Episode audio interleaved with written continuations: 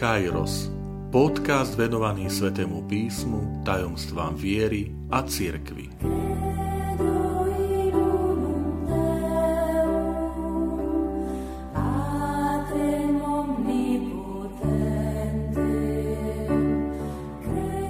Osemdesiata prvá časť.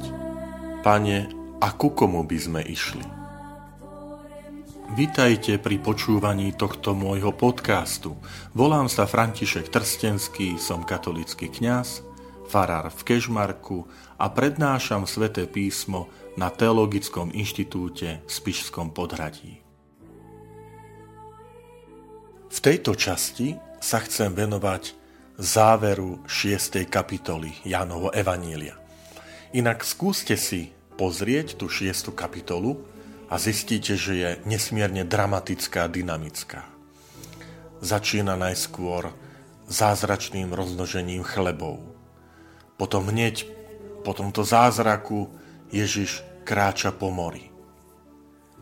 Prichádza potom do Kafarnauma a tam sa to akoby spomalí. Ježiš sa usadí a v synagóge v Kafarnaume vedie dlhú reč o Eucharistii. Ja som živý chlieb, ktorý zostúpil z neba.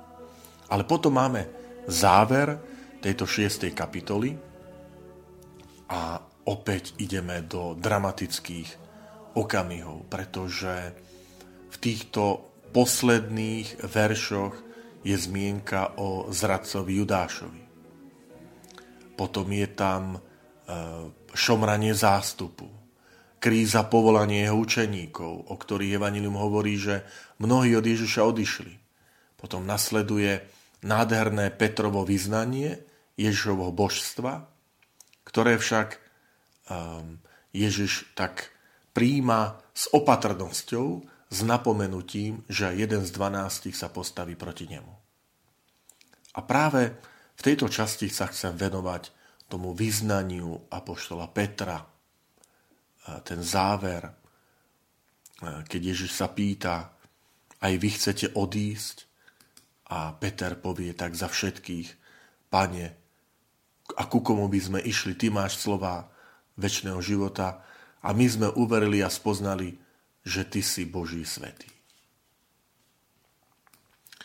V prípade učeníkov dôvodom odchodu od Ježiša nie je obava z prenasledovania, ale nesúhlas s jeho učením. Toto sa opakuje v každej dobe, aj tej dnešnej. Môžeme byť každú nedeľu v kostole a predsa nesúhlasiť s Kristom a žiť si vlastný život, ako by Boha nebolo. To nie je utopia. To je realita aj našej doby a aj našej krajiny. Možno nejde ešte tým výrazným spôsobom o ten viditeľný odchod od Ježiša, ale srdcom, hodnotami, konkrétnymi názormi a najmä štýlom života sme sa už mnohí vzdialili od pravdy evanjelia. V tom závere 6. kapitoly sa hovorí, že vtedy mnohí učeníci odišli od neho a už s ním nechodili. Grécke slovíčko peripateo, chodiť, kráčať, neznamená len ten pohyb fyzický, ale je to aj obrazné vyjadrenie žiť istý životný štýl. Takže keď s ním nechodili, chce sa tým povedať, že dovtedajší učeníci si zvolili život bez majstra. Rozhodli sa pre iný životný štýl a príklad, než ponúka osoba Božieho Syna. Napriek tomu, že apoštolov si vybral Pán Ježiš, ich sloboda zostáva nedotknutá. Kristus im ponecháva možnosť opustiť ho. Aj sa pýta, aj vy chcete odísť? Peter si však uvedomuje dôsledky. Pane, a ku komu by sme išli? Milí priatelia, ak sa človek rozhodne opustiť Krista, musí si byť vedomý dôsledku, že sa rozhoduje pre alternatívy, v ktorých Krista nenájde. Nejestvuje situácia som a zároveň nie som Kristov učeník. Je zaujímavé, ako pekne nadväzuje v tej 6. kapitole ten príbeh, tie Ježišove slova o sebe ako o chlebe života, kde Ježiš hovorí, kto bude jesť z tohoto chleba, bude žiť na veky. A teraz Peter svojim vyznaním hovorí, ty máš slova večného života, teda hlási sa k Ježišovi, k jeho prisľúbenia. Peter hovorí v množnom čísle, lebo vystupuje ako hovorca 12, keď hovorí, a my sme uverili, že ty si Mesiáš, Svätý Boží. Tak trochu si želajme, aby aj Peter bol naším hovorcom, to znamená, aby jeho slova vystihovali to, čo sami v hĺbke svojho srdca prežívame. Viete, apoštolov ešte čaká dlhá cesta, cesta viery, na ktorej sa odohrá ešte Petrovo zapretie, Judášova zrada, útek spod kríža, ale aj prijatie Ducha Svätého a rozídenie sa do celého sveta.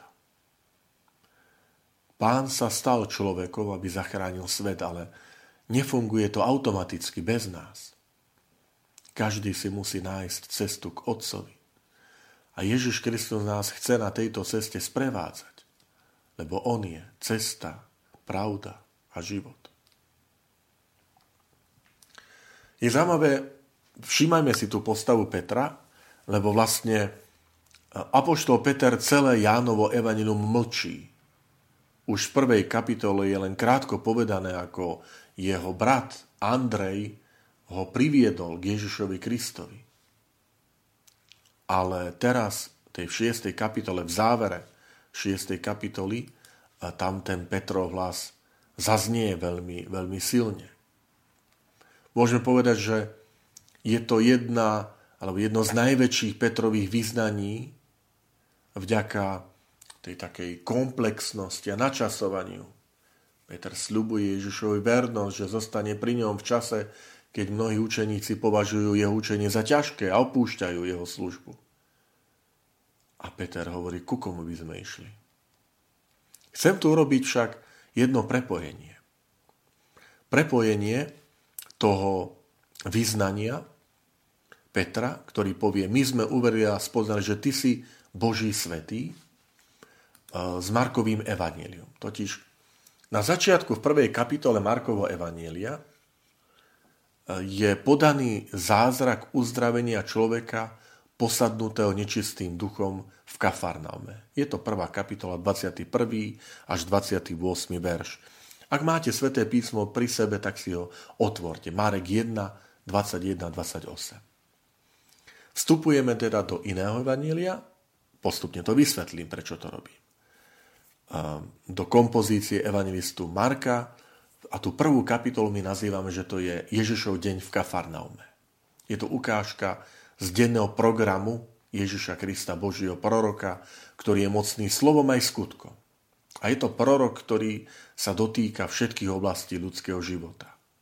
Účinkuje v tom náboženskom priestore, v synagóge, potom ide do svetského prostredia, do súkromného domu alebo verejného priestranstva.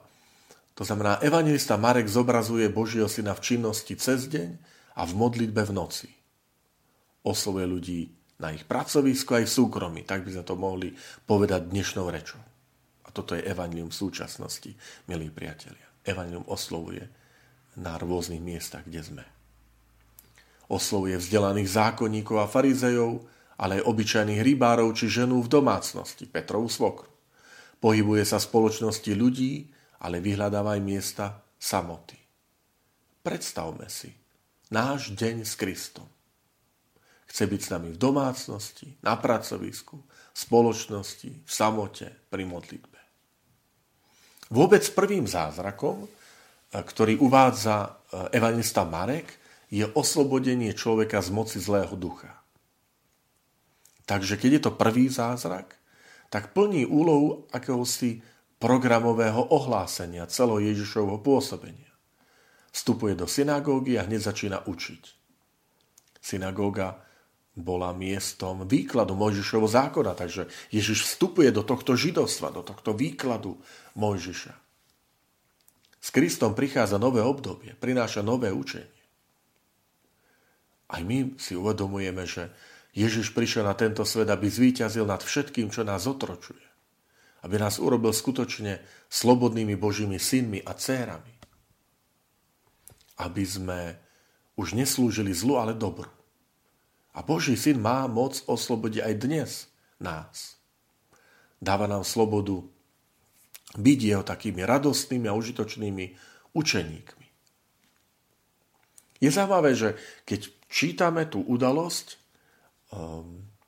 uzdravenia alebo oslobodenia človeka z moci zlého ducha, tak všimnite si, poslucháči sa nezamýšľali nad tým, ako je možné, že v ich synagóge v Kafarnaume je človek posadnutý nečistým duchom.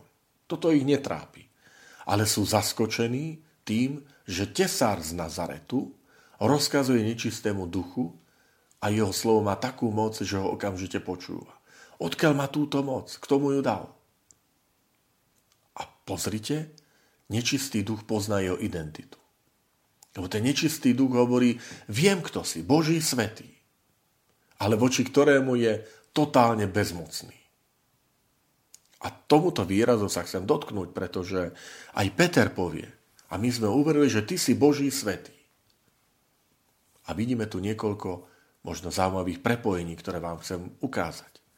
Nápis Pánov svätý nosil židovský veľkňaz na hlave. Kristus teda vystupuje ako novozákonný kňaz, ktorý má moc odpúšťať hriech. Výraz Boží svätý znamená ten, ktorý patrí Bohu, alebo aj ten, ktorý pochádza od Boha. V každom prípade je to osobitný vzťah, ktorým vyjadruje. A teraz, keď ho Peter vyslovil, alebo aj zlý duch, tak hovorí, že tu je niekto, kto má výlučný osobitný vzťah s Otcom. Už pri krste zaznelo toto tvrdenie, toho exkluzívneho vzťahu, keď Otec hovorí, toto je môj milovaný syn. Zhromaždenie v synagóge však vedie o tom diskusiu. Je to nové učenie s mocou, s ktorou sa doteraz nestretli ani u svojich náboženských lídrov. Táto diskusia ohľadom osoby Ježiša Krista prechádza naprieč dejinami až do dnešných dní. Kto je Ježiš? A má jeho učenie skutočne moc? So spochybňovaním sa Boží syn stretol od svojich vrstovníkov a stretáva sa s ním aj dnes. Takže v tom Markovom evanjeliu stačí Ježišovo slovo, tento svätý Boží, ktorý úplne odzbrojí nečistého ducha. Slovo mlčať, že Ježiš ho umlčal, totiž znamená doslova vložiť náhubok. Je to odkaz pre čitateľov, aby sme verili sile Božieho slova aj v našom živote. Ale pozor, Ježišova moc nie je na ovládnutie človeka, ale otvára ho pre službu. Božie slovo vo sviatosti krstu vlieva Božiu milosť. Vo sviatosti zmierenia Božie slovo odpúšťa hriechy. V Eucharistii opäť Božie slovo premieňa chlieb a víno na telo a krv Ježiša Krista. Verme v silu Božieho slova, zapísaného v Svetom písme. Verme, že to, čo si bol Peter vedomý, že my sme uverili, ty si Boží svätý, ku komu by sme išli, ty máš slová večného života. Že nech je to aj naše vyznanie, že Pane, naozaj, tvoje slovo, to je večný život. To nie sú talafatky, ktoré platia 1-2 dní a nič z toho viacej nebude. Ale Peter si je vedomý, tu sa deje čosi oveľa úžasnejšie. Ježišovo slovo, ktoré má moc. Nielen utíšiť búrku na mori, nielen rozmnožiť chleby, ale má moc dať večný život. A my sme uverili a spoznali, že ty si Boží svätý, že ty patríš Bohu. Tvoj vzťah s Otcom je exkluzívny, lebo si Boží syn.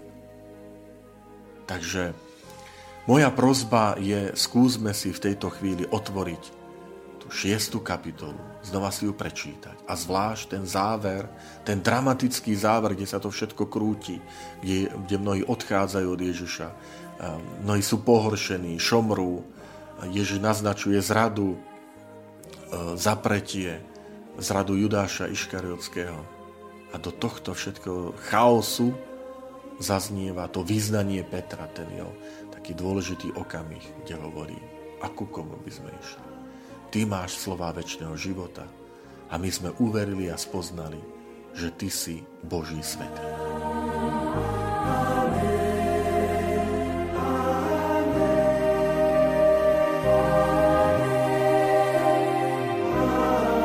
Ďakujem, že ste počúvali tento môj podcast. Teším sa na ďalšie stretnutie s vami. Sledujte aktivity našej farnosti na web stránke www.fara-kezmarok.sk alebo na Facebooku Farnosti Kežmarok.